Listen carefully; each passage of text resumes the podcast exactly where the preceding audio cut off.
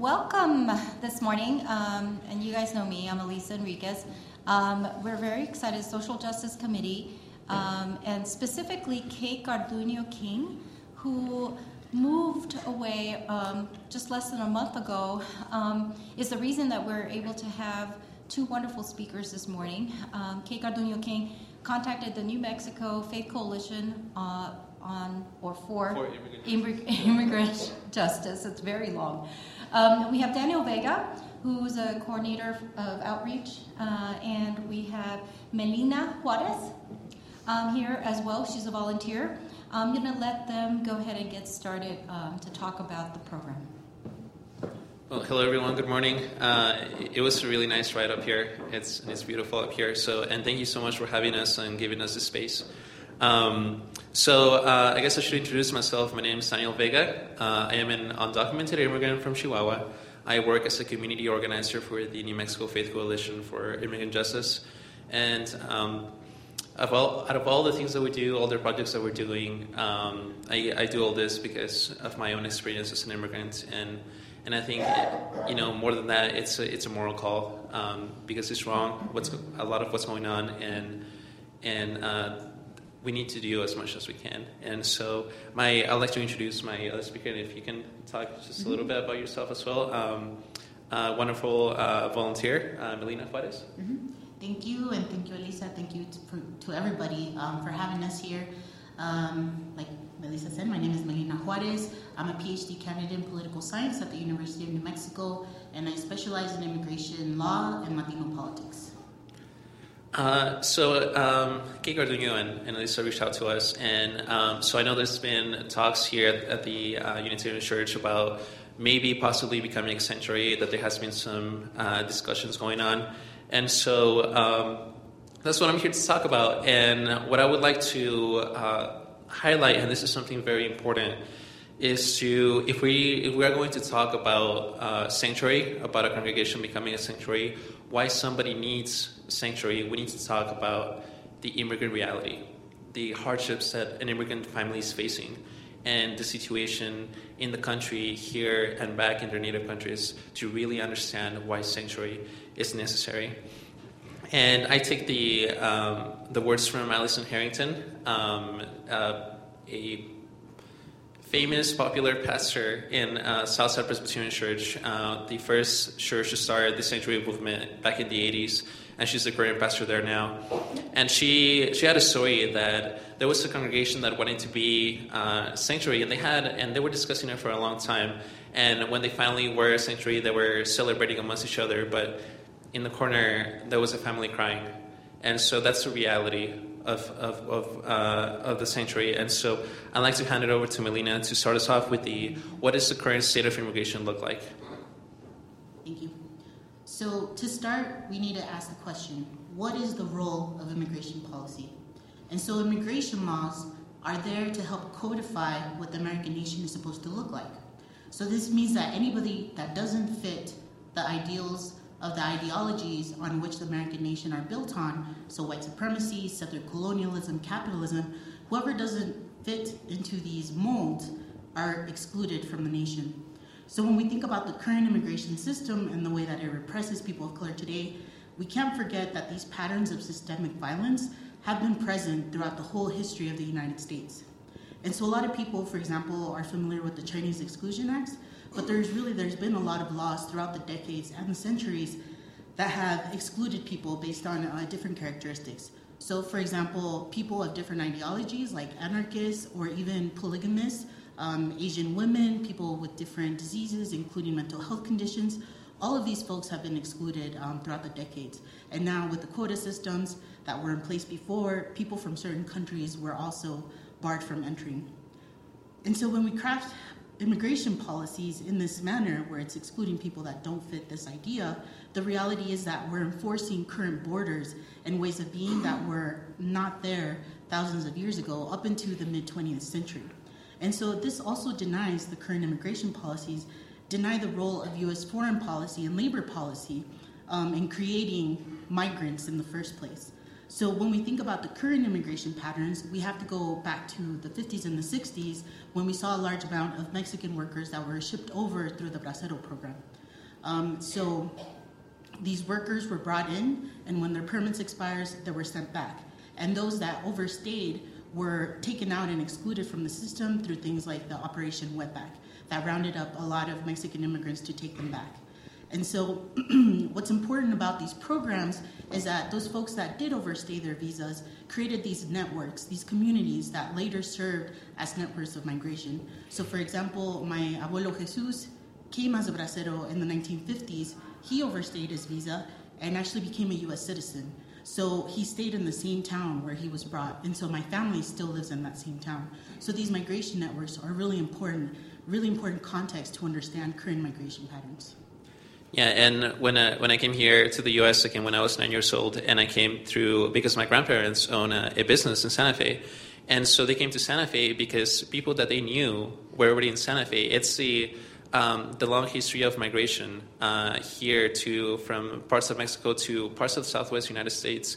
It's this long um, uh, um, history of of uh, shared culture and space, and we cannot forget that um, that um, that that this this this was Mexico at one point, and we have a long uh, relationship with uh, the language and the culture here, and we cannot just impose a border and and think that you know everything's going to be separate.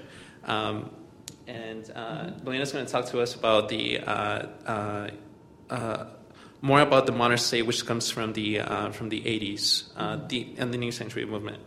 Yeah. So when you fast forward to the 80s we see the effects of the Cold War, right, through these hot proxy wars in Central and South America. And so the U.S. is known to have funded uh, paramilitaries and dictatorships that really were responsible for mass violence against their own people, even genocide against indigenous peoples. And so one of the most well known um, conflicts is the civil war in El Salvador, which went on from 1980 to 1991. And so the US was involved in perpetuating the violence there. And so when you look at the consequences of that war, we saw over 2 million people that were displaced from El Salvador, and that's about 40% of their population. So that's a huge amount of people. And a lot of those folks came to the US because of these different, um, the, the relationship that existed between the US and Central and South America. And some of these folks that came here ended up getting temporary protection status or TPS or being political asylees. And that's not because the US government was acknowledging their role or saying sorry, but it was because of grassroots mobilization uh, by folks like us um, in this room that really fought for the rights of those refugees. And uh, through the uh, Central American Civil War, we can see the, the huge displacements of people. And that's really where the sanctuary of movement started in the 80s, when there was a lot of people um, through um, conscientious actions that they sought to, uh, to have shelter for people that were fleeing, fleeing violence in their countries. And it was in, uh, through uh, the, the first church, uh, uh, South South Presbyterian Church in Tucson, Arizona, where the, there was the first sanctuary. And um, and uh, it's it's different. The the sanctuary movement back then and the sanctuary movement now is different. Uh, people that were congregations that were providing sanctuary back then, they were providing it for people that had no connections here. Uh, they were they were coming um, and with the the clothes that they had on their back. And, but the sanctuary movement now is more about the people that are already here, that have been here for decades, that have family connections. Um, and so that uh, temporary protection status, which is TPS, and you may be hearing that a lot in the news, that came from the 80s, but through the current administration, that wants to be taken away.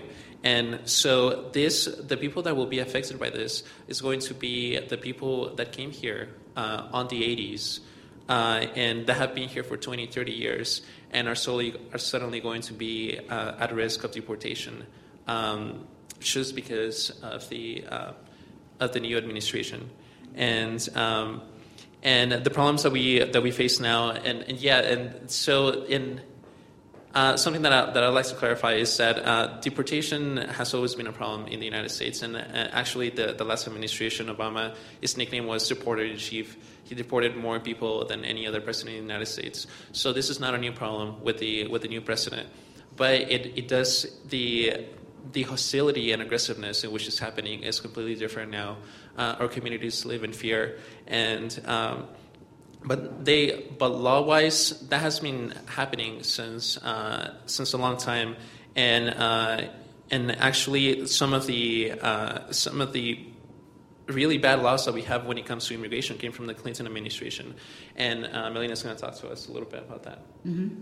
Yeah, so when we think about um, immigrants today, a huge amount of them, about 60%, a little bit over 60%, are from Mexico.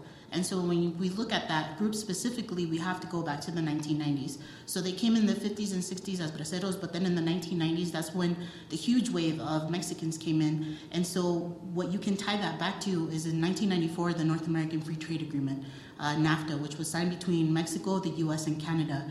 And basically, what it did was neoliberal reforms completely disrupted the social, economic, and political landscape of Mexico, and it uprooted a, a, lot of people. So, one of the things that NAFTA did was it created land reform. So, after the Mexican Revolution, there were um, the big land blocks owned by um, by basically, I don't know what they would call it, the oligarchs that ran. What was that? the oligarchs that ran Mexico and owned uh, all this land was broken up into ejidos and given to communities. And so NAFTA broke up those ejidos and privatized the land. So communal land was privatized, and that disrupted the agrarian society that was in many parts of Mexico. So what ended up happening was that since 1994 and those neoliberal reforms, you had half a million Mexicans leaving Mexico from 1994 till the early 2000s. So that's a huge amount of people that were living were leaving uh, the U.S. And so. because of these huge migrations that we were seeing in the 1990s, there was this call again for immigration reform. And so, even though we had Reagan's amnesty in the 1980s, the late 1980s, the Clinton administration's reforms were actually a lot more punitive. Um, and so, there's three central pieces of legislation that I want to go over that are really key in understanding the current deportation and detention complex that we have.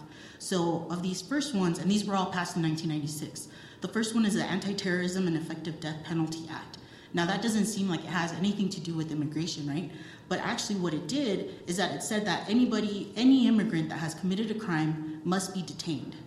So that wasn't the case before. Before, we had very few immigrant detention centers and very few immigrants that were being detained. But now, this law is saying if you've committed a crime, you must be detained. The second law is the Illegal Immigration Reform and Immigrant Responsibility Act. IIRIRA, and that one is directly tied to immigration, and it's one of the most well known ones. And what this law did was that it extended the list of crimes that could get you deported. So now there's more crimes that are going to get you into the criminal justice system, and a law that's mandating you to be detained. And the third law, which is PRWORA, that one basically set a five year bar. So if you're an immigrant, you have to be in the US for five years before you can receive any social benefit. And that still goes on today. And so IIRIRA is key also because it created the 287G program. And this is where you start seeing the connections apart from the mandated detentions, is this 287G. Um, I'm not sure if y'all are familiar with it, but basically what it created was what the immigrant community calls the Polimigra, which is local police officers that have been deputized to act as ICE to act as immigration uh, law enforcement. And um, the second program that IIRIRA started is E-Verify. And so E-Verify is, um, it's not a mandatory program, but basically what it does is that employers can opt into this program and they run the legal status of every employee to see if they're legally able to work in the US. And so together, these, um, these three laws really set the foundations for our current immigration system. And so, to talk about our modern day system, we need to think about also the distinction between immigration laws and immigrant laws, because those are two very different things. And so, immigration laws, um, immigration laws are those in which uh, only the government can can um, can pass, and so they basically say who can come in or who can come out and it's enforced by the federal government, and these powers can be given to local and state um, officers. But then you also have immigrant laws, and immigrant laws have to do with immigrant rights, and those can be made at any level of government. So states, uh, localities, tribal governments as well, they can create these type of um, of laws. And so when we think about these two sets of laws, we have to think about the increase or the likelihood of immigrants coming into contact with the criminal justice system. So when we think about immigration, we think about, about it as being highly criminalized. But the fact is that scholars and research has found that immigrants are less likely to commit crimes than their native born counterparts, and cities with higher percentages of immigrants have been associated with lower crime rates.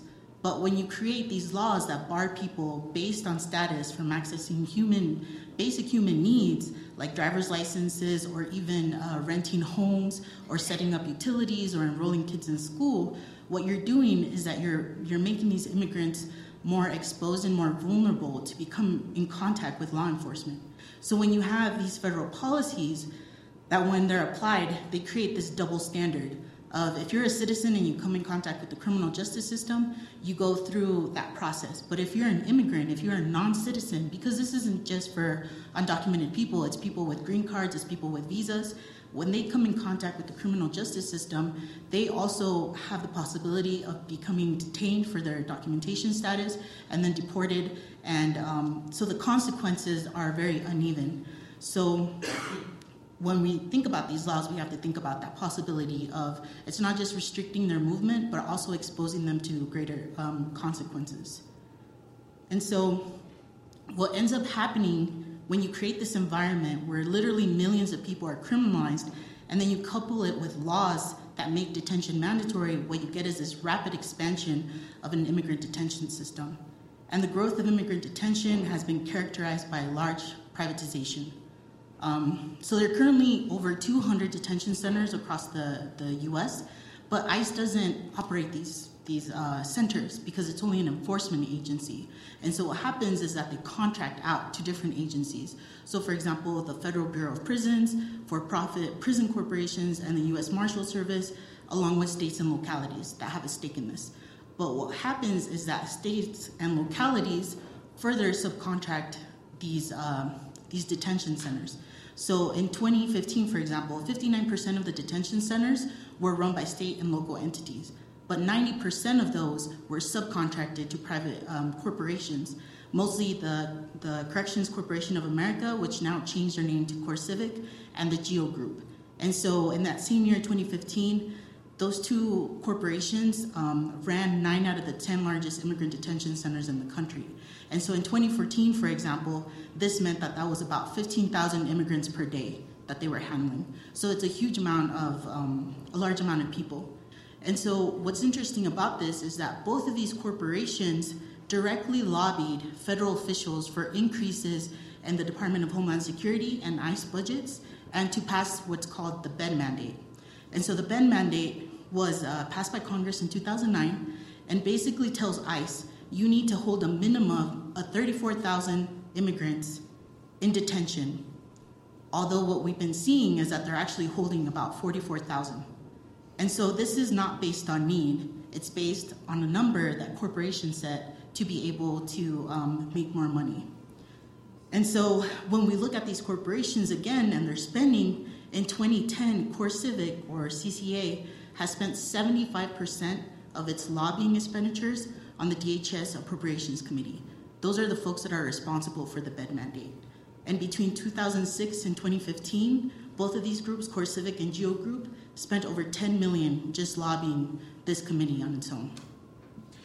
And so, um, and uh, we're running short on time here. There's, uh, there's so much still to talk about, but um, well, what about the people that uh, that are trying to come here through a, uh, a legal path? Um, well, first, there, there is no line out there. I, I, hear that a lot. Like when you just get on the line, uh, th- there is no line. And and the way that, that you can try to come here to the United States, it, well, it, it depends what what it is you're seeking. Um, uh, if uh, when it comes to work visas, there's high skill high skill visas, and then there's agricultural visas. And the um, with the agricultural cultural and more manual labor, when you need to apply on it uh, for it with uh, outside of the United States, and the way that it works is that uh, for anyone uh, that comes here, they, they need to be subject to just that one uh, specific uh, business or company that hired them. So if they get if they get fired, uh, then they have to leave the country. And so this sets up the system where the um, the employee is the one who decides if that person gets to stay in the country or not.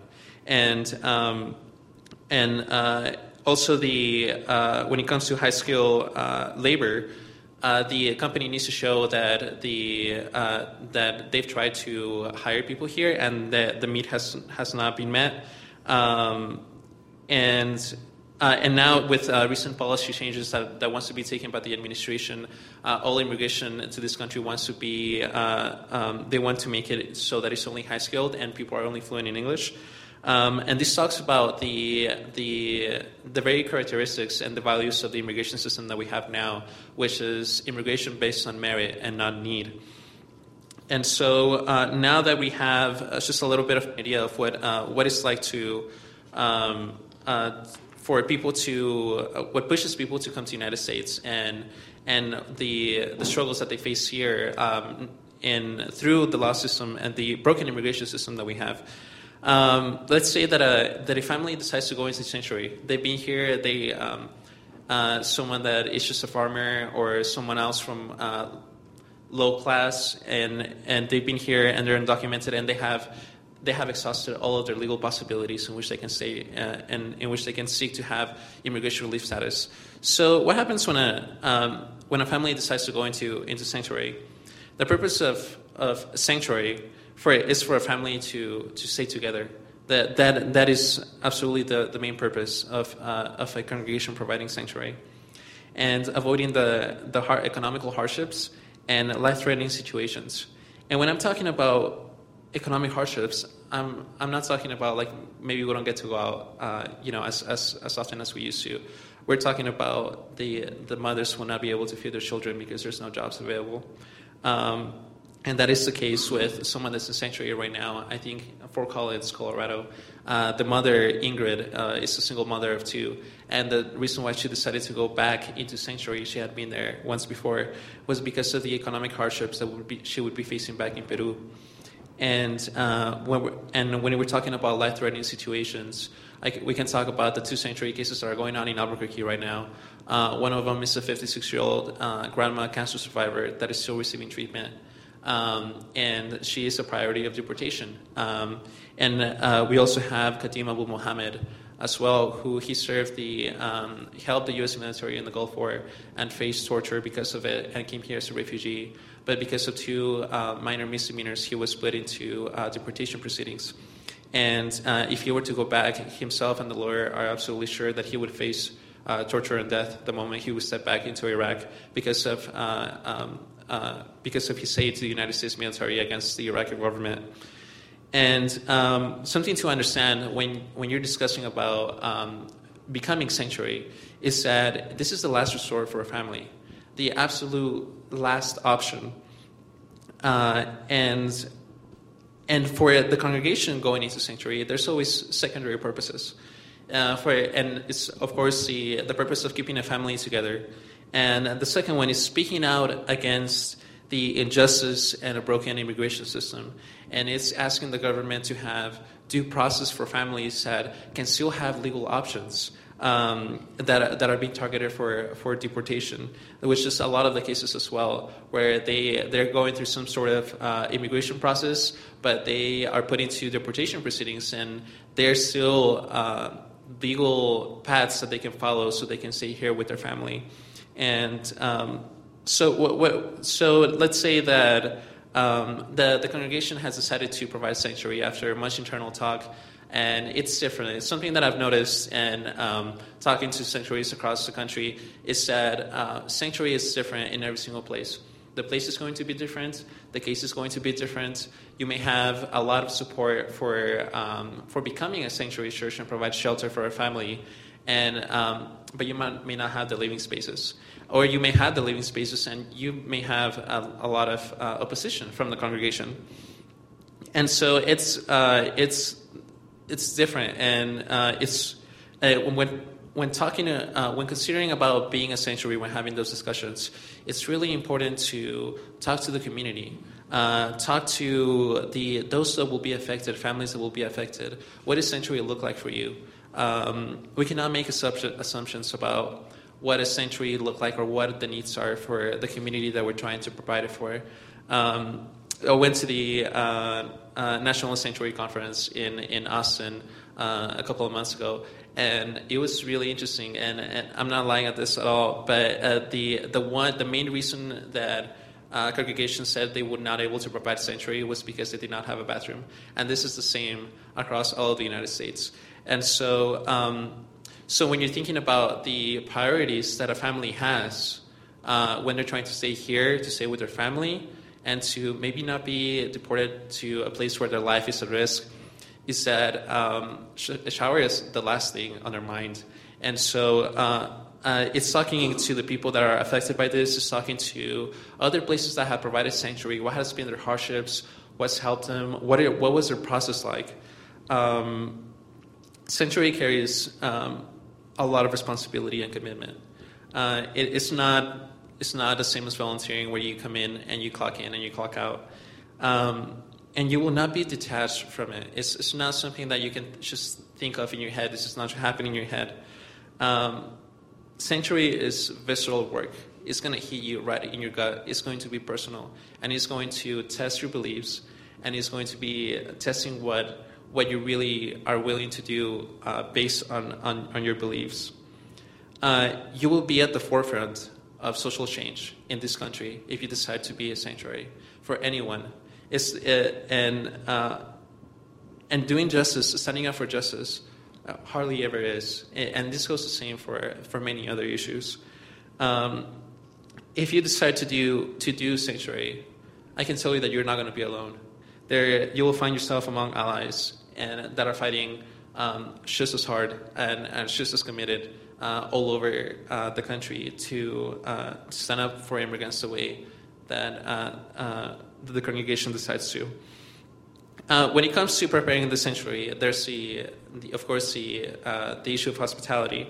The, there's the preparing the space, making sure that, that there is a way to shower for someone to bath. Um, the when we were looking for a sanctuary for Kadim, he said guys, just give me a bucket. Like I, I that's that is literally like all I need to to uh, to to shower. He he he worked in the um, uh, in the army base, and he said that he he would have a, a bath with a with a bucket like every two weeks, um, and uh, so that. Uh, I mean, that's just one, one thing of them. Um, there's the, uh, the accompaniment part. In both of the sanctuaries in Albuquerque and in other parts of the country, uh, there's people um, uh, that accompany the, the person and that are also looking out that in case ICE were to show up, and I'd like to know that uh, ICE has not showed up in any of the sanctuaries in the country so far. That has not yet to happen. Um, it's um, it, it, goes partly because of the sensitive location memo. It is not a law; it is just a memo uh, drafted internally by ICE. Um, and that's as said, uh, the, that immigration should, should not go and detain people in sensitive locations such as a church, a hospital, uh, funerals, uh, schools. That seems to be uh, starting to be broken um, uh, recently, and there has recently been a uh, um, uh, the, the, both senators here for New Mexico are, are, pushing for a for a bill that would make that a law.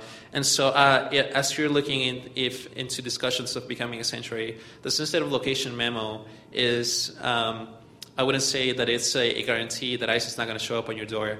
And so that's why we have uh, people that are um, that have volunteered uh, to stand by the door, uh, that have been trained by a lawyer, uh, that are um, that know what to do in case ICE were to show up. That uh, they are there with the right kind of warrant, a judicial warrant, and not an administrative warrant.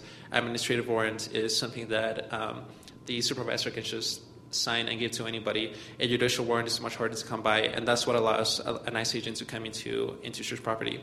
Um, which is extremely hard to do. You have to go to a judge and tell them that you want to break into a church, um, and and so um, there's the at, right now in in in uh, in Albuquerque we have over 200 active volunteers that are decided that they were going to step up and and they're uh, watching out on the door. We have 72 um, volunteers currently doing this 28, uh, 28 in each, each sanctuary uh, uh, with four hour shifts and eight, eight hours overnight.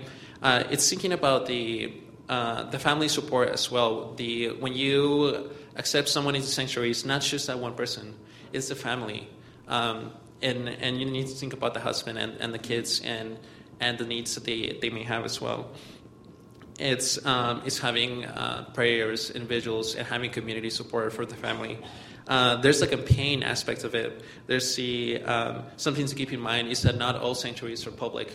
Some uh, some have decided, and this is where it comes to every congregation being different, where a congregation may decide to become sanctuary but not be public on it on a community because of the wishes of the congregation and the family going in. There are many private. Uh, uh, private sanctuaries happening all across the country. And um, so it, it is really up to the decision of the family, of the person going in and the congregation, if they want to be a public or not. Uh, something that we did do at both of the congregation, congregations in Albuquerque is that um, we immediately reported to ICE that both of them were there so as not to, um, to possibly be at risk of uh, facing charges of harboring. Uh, harboring um, implies secrecy, and once you let ICE know that they're there, uh, there is no secrecy. They, they, they know where they are, and, and they can come in at, at the time that they want to. There's the uh, need to take into consideration the uh, the legal team. Um, uh, I mean, obviously, it's it's very important for someone to have uh, a lawyer, and in the in the way that both sanctuaries worked in in Albuquerque, so we had uh, we met previously with uh, the lawyer, and, and we, we all had to have a sort of timeline of how long this can last. And something to keep in mind is that they can, they can last for over a year. And the, uh, the timeline for uh, Emma, when, the first one that went into Sanctuary in Albuquerque, was of three months. Uh, she's now 10 months in.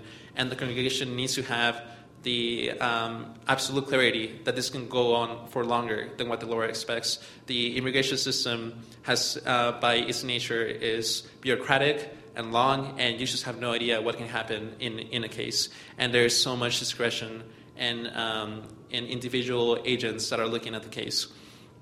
Uh, there's the strategy team, the organizing team, the communications. If you do decide to be a public sanctuary, as it was with the case in Albuquerque with Emma, um, have uh, there's many resources that uh, that a congregation can tap into. Church World Service, American Friends Service Committee that can help out with um, how media strategy works and in correlation with both the strategy that the lawyer is trying to pull legally, and so they work in tandem together. Um, it's uh, the organizing team in trying to find support from the community uh, and uh, advocating through uh, via local uh, uh, leadership elected officials that they support your case. It's trying to find support through the city council, through the mayor, to senators. both, actually, no, it's not both. It's Senator Heinrich and um, Congresswoman uh, Michelle Lujan Grisham are working to support the uh, the sanctuary cases in in Albuquerque. Um, what are the challenges for uh, for doing sanctuary? Well, of course, it's hard for the for the family uh, doing the sanctuary itself. Um, there's the resources, although that part it, it's it, it's amazing to me uh, when the the first sanctuary, the uh, which is a a Quaker congregation, they are a congregation of about 30 active members. So how do you uh, how do you have someone in accompaniment every someone taking shifts every four hours? How do you take care of the food? How do you take care of the of the laundry? There's so many little aspects to it when someone is living there that, that you don't account for. And so they did it on a decision of faith. It was their faith that it was calling on them to do this, and it was their faith that that told them that uh, the needs will be met, and they were. And uh, there were about 200 volunteers that that showed up in the first two months, and. Um, wherever you're coming from, from a position of morality and um, or or faith, uh, it I can tell you that the congregations that I've seen now have not had a lack of resources because the community is willing to step up and the community is eager to do something uh, about the immigration system and, and to do justice for somebody. Uh, it's the um, it, power dynamics, and, and, and that's something kind of tricky to talk about. Uh, something that that um, that I think only someone that that provides sanctuary is able to talk about. But it's the um, the dynamics of um, of someone that has, that has been provided sanctuary is, is really grateful. And um, if there's any needs that that person has, they, often they have trouble saying so because they, they feel so indebted to the uh, to the congregation. Um, there's of course feelings of hopelessness uh, in in one of the sanctuary cases in in, in uh, Tucson. Allison has just came back from a from a meeting with the ICE director nationally, and and they and the the ICE director told her, look, uh, we've been through this many times. Look, nothing's going to happen. We're not going to do anything for the case. And so she was thinking that she was she's been there for ten months, eleven months, and to what face is she going to come back with, telling telling the uh, the preceding sanctuary that that things are not looking good. And it's when the um, when the person uh, is, is facing hardship and how do you how do you tell that person that they need to wait more months uh, or maybe five or six more months? It's um, that are some of the challenges that are involved with sanctuary. The what are the risks? Um, there's the um, legal. Um, the the only case that I've seen that I remember today where uh, someone in sanctuary was taken to a um, uh, where there were uh, criminal charges against them Where were, were in the 80, 80s. Nothing recent that I, that I, that I can remember. Uh, it's really important to um, talk to a lawyer and, and see what the risks are for providing sanctuary uh, to someone that's being prosecuted by ICE. But I, I had to uh, highlight that the decision, the final decision to be a sanctuary cannot come from a lawyer.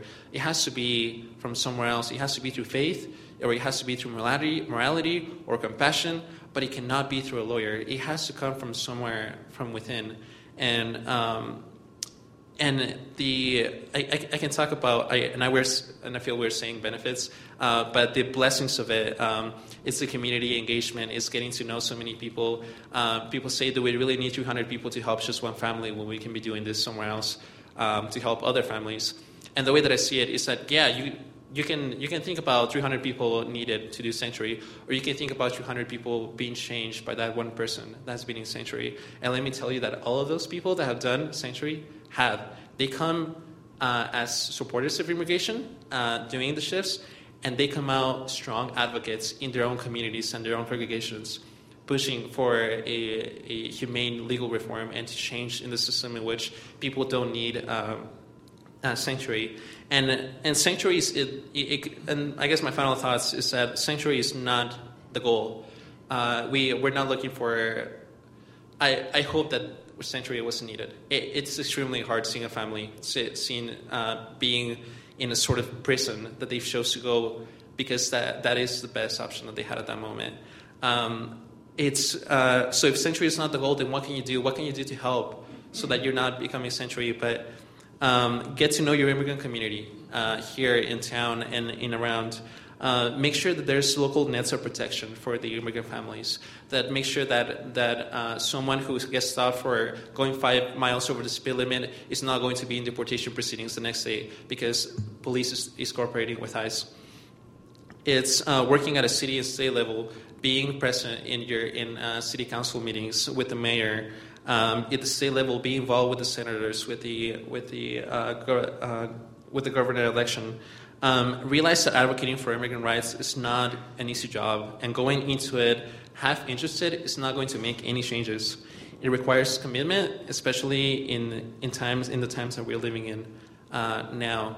And uh, and my my last thought, I know we have uh, it's 10, 10, 10 after 10 after already, but it, it's providing sanctuary for a family has been um, priceless for the families that have been there. And um, that, that is what keeps us going. We, we don't give strength to the families that are there.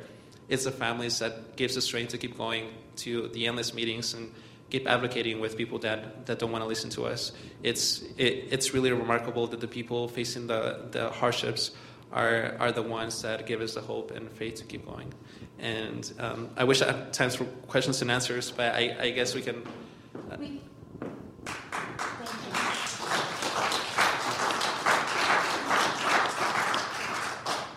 So I think we do have time, even though uh, form time is technically over. So if you guys are okay with yes, a few questions, that would be great. Yeah, please. Any questions that any of you may have, uh, I'd be happy to answer them. The use of the mic is important for audio purposes.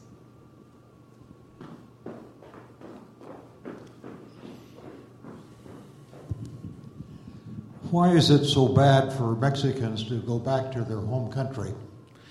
Yeah, there's a there's different um, uh, uh, reasons for that. Um, the and it, it depends on, on on the part of the country that they are coming from as well. uh, in in the southern part of uh, uh, of Mexico, you have a lot of the cartels that have taken over um, in uh, organized crime that have taken over law enforcement. Law enforcement is working with the with uh, organized crime in there, and they are based off of extortion, and uh, that's where a lot of the um, uh, uh, drugs that are being processed coming from Colombia are happening, and methamphetamine, and and so. Um, and you know, which uh, I like to say that the consumers of that are, are, the United States. The United States is the biggest consumer of drugs, and um, and and so it, it's hard for the people that are coming back that are facing violence uh, if they uh, if they don't cooperate with uh, their um, the cartels and um, they they face uh, torture or death. Uh, anybody that's working for the government, um, the economic hardships. Um, a, they, there is no working opportunity. Uh, I would say the biggest, um, uh, the, those are the biggest two reasons. There's violence, a lot of violence in the country, and um, just talking about my own experience. I know that the place where I come from and the, and the, and my family that I keep talking to in Mexico, the local law enforcement, the police, um, they work for the for the Sinaloa cartel, and uh, we and I, I, could tell you so many stories about that, but it's uh, there there is no hope at all to for law enforcement to help you in Mexico if anything were to happen. Uh, only seven percent of crimes are reported in Mexico because of the corruption of law enforcement, and uh, only four percent of that seven percent ever come to fruition. So um, yeah, it's it, it, there, there's I think there's many reasons and it's a complex issue, but economical and uh, and and violence I would say are the two main reasons for why people cannot go back to Mexico.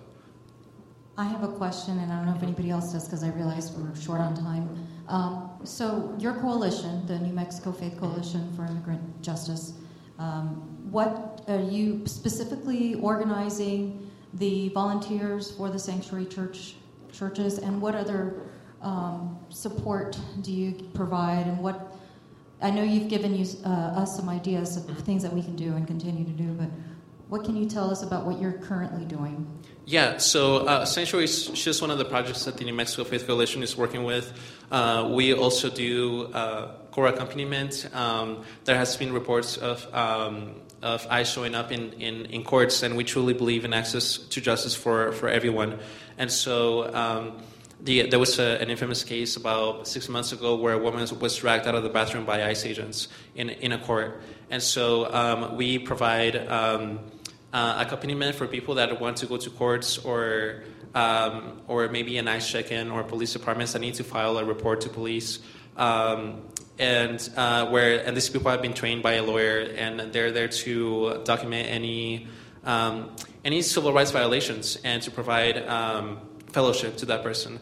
Uh, we also uh, we're working closely with the uh, New Mexico Immigrant Law Center, in which they're going twice a week to the Cibola Detention Center outside in Grants and the uh, people that are looking for political asylum, which it, it's virtually non-existent under, under, the new administration. But the few that did come out of the um, out of the hundreds uh, that are there uh, once or twice a week, they are dropped off in a in a local dirt parking lot. So we have people that go and pick them up, and we find a place so for, for them to stay in Albuquerque. Um, we have direct service where we have uh, people that donate their services. It might be retired lawyers or social service workers that are willing to help with help families navigate uh, community resources.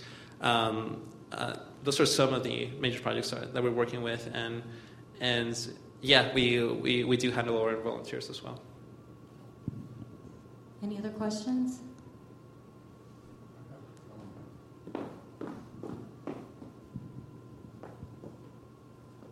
Um, a lot of the pressures that are forcing people to come north and not look back.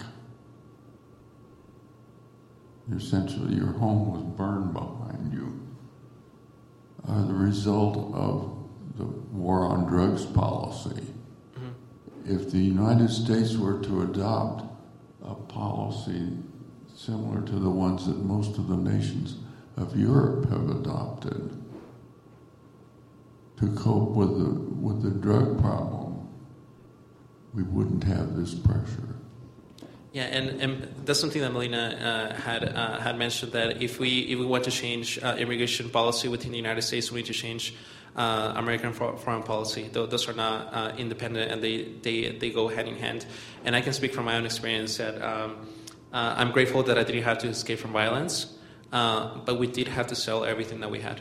There is nothing for us to go back to, uh, and because it's it's not easy to make it here, and I it, it, it it's truly an experience that I cannot uh, fully share how it feels like selling everything you have, everything to to look for a dream that there's going to be better opportunities here.